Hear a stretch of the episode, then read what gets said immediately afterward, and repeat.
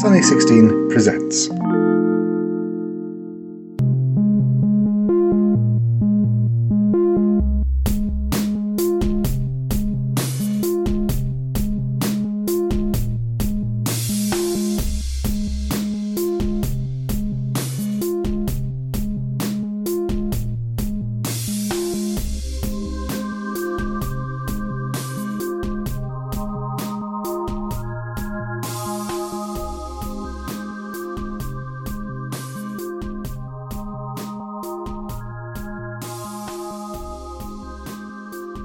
Hello, everybody. Welcome to uh, Ian Fleming's uh, Quirky Cameras podcast, edition number five.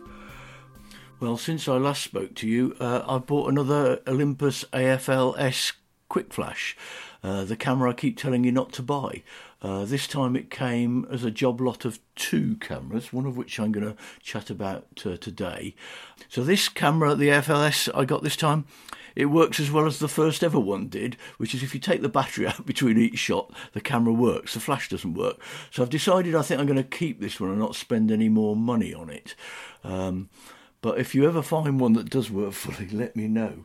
In other news, I've sent my um, stereo realist away for a, a CLA uh, to my camera repairman. So hopefully that'll be back shortly and I'll give you an update on that. Uh, this week I've got four more cameras to talk to you about.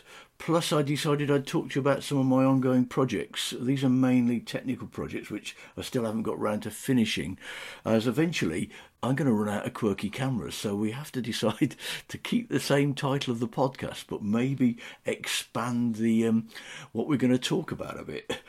So uh, yeah, I'm going to talk about some of my unfinished technical projects. So I'll start off with a camera. The first camera I have for you this week is made by Samsung. So this uh, camera was designed by Porsche. Believe it or not, I'm guessing it wasn't the guy who designed the pretty sports cars, more likely the guy who designed the enormous big Porsche SUVs, uh, because this is the Samsung ECX1. So I got this with my AFL-S Quick Flash as a bonus camera because it don't work. the shutters Everything works except the shutter. Um, this is a sort of 1990s camera with a million menus. It does macro everything. I mean, uh, the top of the camera has an LCD display, uh, which has is quite comprehensive. Um, it's tele to wide. I think it's uh, 38 to 40 or 240 mil. Is that so? It is. You know, it's one of the classic uh, tele zooms of the 1990s. Um, it's fully featured. This version doesn't work, and it's as ugly as sin, in my opinion. Oh, and it takes two CR one two threes, one two three A's, I think, which also means it's a real, uh, you know, money burner in terms of batteries. So I, uh, I'm dumping this on eBay as a spares or repair, unless any of you would like to contact me with a, fix to get it working.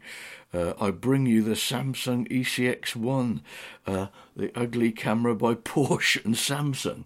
The next camera I have for you is one I wouldn't buy unless you're a collector. Uh, this is the Polaroid. It's a Polaroid Colorpack 80. Um, these were produced. These are one of the classic um, Polaroid cam box cameras, I would say, basically. Um, uh, this only takes 80 series film, the square pack film, which is not made anymore. So I have some in the fridge, but uh, this isn't a camera you should buy ever to use. Maybe as a shelf queen, but it's not a really attractive shelf queen. I had this one, and then I was, I think I was given this. So what I did was I hacked out the back with a Dremel, so it would take uh, the, the modern Series 100 pack film. You end up then with a, a sort of black line down the edge of your pack film because um, obviously the uh, the frame is not as big as the, the film you've put in. Uh, I also had to use lots of black tape to stop light leaks. It wasn't a totally successful modification. Um, so this is the Color Pack 80 by Polaroid, uh, one definitely not to buy. The next camera I have for you is made by Agfa. I think it's produced in probably the 70s. Um, and this is the a 126 again, me being me. This is the Agfamatic Sensor 300. So this is a really sweet um, auto uh, camera. It does take flash bulbs, ordinary flash bulbs. I think not um, X series. Um, you know, not um, you know the ones where you don't need a, a battery. Uh, the downside, this uses two um, 625 batteries, but you can put the modern 625As in. I know they're a bit out on voltage, but it doesn't really affect if you're going to use this camera. Um, it's zone focusing, manual focus on the front, quite straightforward as you'd expect. Really sweet, really nicely made, obviously being West German. Um, lovely, nice big red shutter button. Uh, so I used this with reloads and with the Fakmatic quite successfully. It's sweet. It comes with a lovely case. As I say, it's got uh, uh, electronic exposure control, which appears to work fine. Um, I think if I can wind it on for you, there you go. You can hear it. Uh, so this is a, a, quite a good, nice camera for reloads. Uh, I noticed somebody said it doesn't produce square images, so I think most of the 126s relied. They were a slightly the gate on this might be slightly wider than um, the square thing because they masked them off when they mounted them up. But it says in here you must take pack film 126 Agfa pack film PAK. Um, so this is the Agfamatic sensor 300 or the Axomatic 300 sensor, a recommended little pretty 126 camera. The last camera I have for you this time is um, made by Impossible Project. So you're either going to love me or hate me for featuring this. I like this camera. I think it's a design classic. There are some technical issues with it, but um, this is the Impossible Project i1. Um, here we go. So you can hear my camera's battery is nearly flat and I'm going to charge it up. And that is obviously one of the features with these cameras which is the battery life was pretty poor. How I coped with it, I kept a USB charge pack in my camera bag and just kept it topped up all the time. Um, I think it's a design classic. Uh, lots of people, you either love it or hate it. Its AF isn't perfect if you're using it out and about, uh, to be fair and the viewfinder lots of people hated but actually it harks back to the original polaroid viewfinders in the early days on the 95as and things which is land always felt that the viewfinder shouldn't get in the way of the photography. So this is quite a simple viewfinder little glass viewfinder just with a circle in the middle. Um, it did pick up a lot of criticism. The main criticism of the camera is the uh, lack of battery life i think. But the big plus of this camera is uh, Impossible Project did an app and Bluetooth with this camera, and it comes with manual mode. Now, if you know Ray Liu on Instagram, uh, a London uh, fashion photographer, uh, he's the past master at using this, and he now gets great results. Obviously, out the the um, the uh, one step plus, and I think the Go Plus, the latest ones, not the Go Plus, whichever model. I'm out of touch with the latest Polaroid models. The camera's got a ring flash with LEDs, which is another battery soaker upper. Um, uh, you can turn the flash off and on. Uh, obviously, you can run the camera fully in manual mode, uh, self timer. You know, that was really, I think, the USP of this camera. I still don't understand why um, Impossible Project now Polaroid haven't made the film processing unit FPU available to uh, other people like Lomo and that to produce cameras.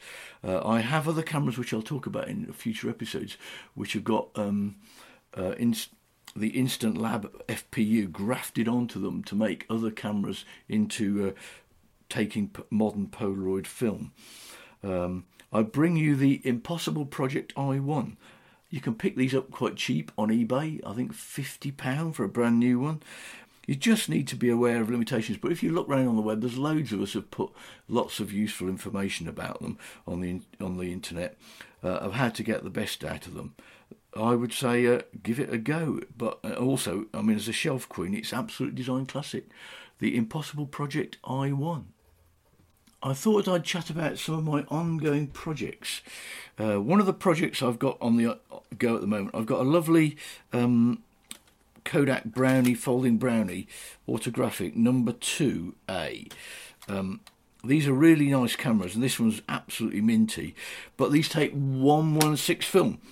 So I've loaded this with uh, some 70mm motion picture film, which I got from uh, film photography project in uh, New York, and you know, in America. Um, and I've also so this takes 70 mil film. So the challenge then is how do you process 70 mil film?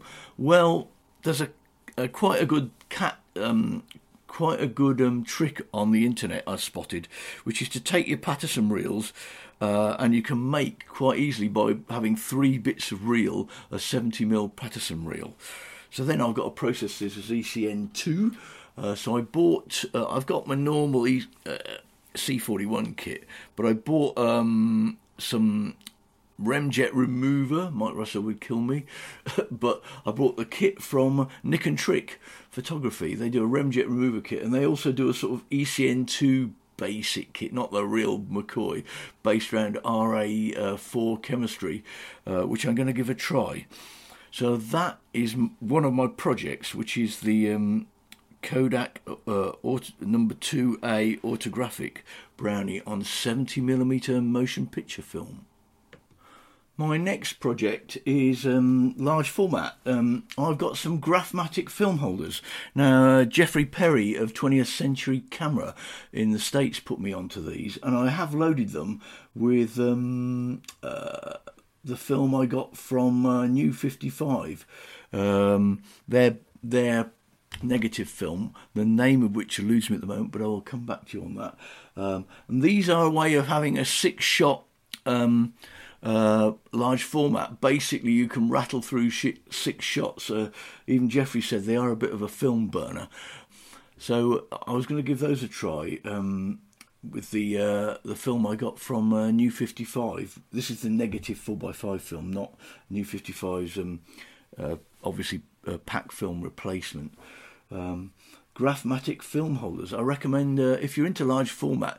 The only thing is when you buy them, you need to be a bit thorough testing them. I would recommend. I had to send a few back because um, they didn't always work. Graphmatic film holders. My next ongoing project is um, to shoot some more Polaroid 1000x uh, 8, 10 by 8 or 8 by 10 film. So I got a box of this. I've on my second box now from uh, Sense. We're clearing it out. I guess when they split with Impossible and Polaroid, they took this with them as part of the deal.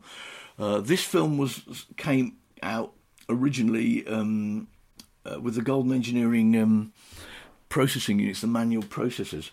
Uh, the the problem is, it's just can you believe it was supposed to be a thousand ASA film? Well, I've always rated it at six forty, i.e., like most Polaroid um, stock, and I've got reasonable results with it. But you do have to remember it's now, God, at least 10 years ex- expired. And I promised uh, Damien with Sandra, I think, the nice couple in Singapore on Instagram, that I'd shoot some more for them so that I could give them more accurate feedback on what the um, what to shoot it at in terms of exposure. So that's uh, Polaroid 1000X film writing down this list of projects has made me realise how many things I've got on the go, too many at once. So I've got uh, dry plates, uh, which I got from Analog Wonderland, which came from uh, Pictographic. Pictographica, is it, in uh, America? Uh, these are ISO 2. I've loaded those into the film holders from Chroma Camera, which I got on the Kickstarter.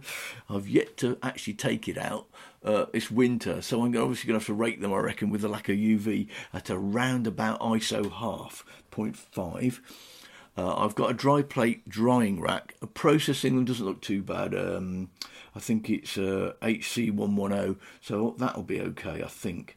Um, so dry plates is another thing I've got on the go. And then the next thing, it's good writing all your projects down to see what is 118 film. So I've got an enormous autographic 3A folding camera, getting good nick with no light leaks in the bellows. So this took a 118 film or 122 film, which is enormous. It's bigger than a 5.4. It was designed for contact printing postcards in its day. But obviously, you can't find any roll film.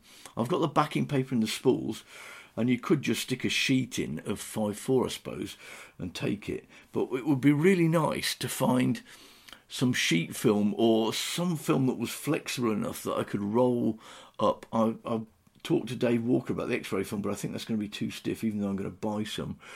Um, it would be nice to find some film that was thin enough to be able to uh, put on uh, the rolls and, and big enough So 118 film. Uh, any ideas welcome or 122 film thank you very much I've obviously still got the darkroom project ongoing where we haven't finished the blackout, but in terms of everything else for the darkroom, because I had the darkroom before, that's pretty much good to go. That's probably the one I should concentrate on most, to be honest. And last but not least is lighting. After doing uh, Dave Shrimpton's uh, large format workshop, I bought some soft lights, um, which are quite cheap actually. You can get a good set of soft lights quite cheap, but actually, uh, the thing I haven't got is a key light. What you know, um, something a strong spot, and I've been trying to find something second hand really as a key uh, um, light. So uh, and, and, to play around with lighting, uh, my wife has volunteered to uh, be my model and dress up. God bless her. So uh, we might try that at some point. So I think for this week, uh, that is the current list of things I wanted to talk to you guys about. I'd like to again put in a big shout out for Mike Gutterman for the uh, theme music to my podcast. And uh, again, thanks for all you. Thank you all for listening, uh, and uh, see you again soon. Keep shooting film, guys. All the best from Ian Fleming. Just a quick apology for uh, the washing machine noise in the background on this podcast edition.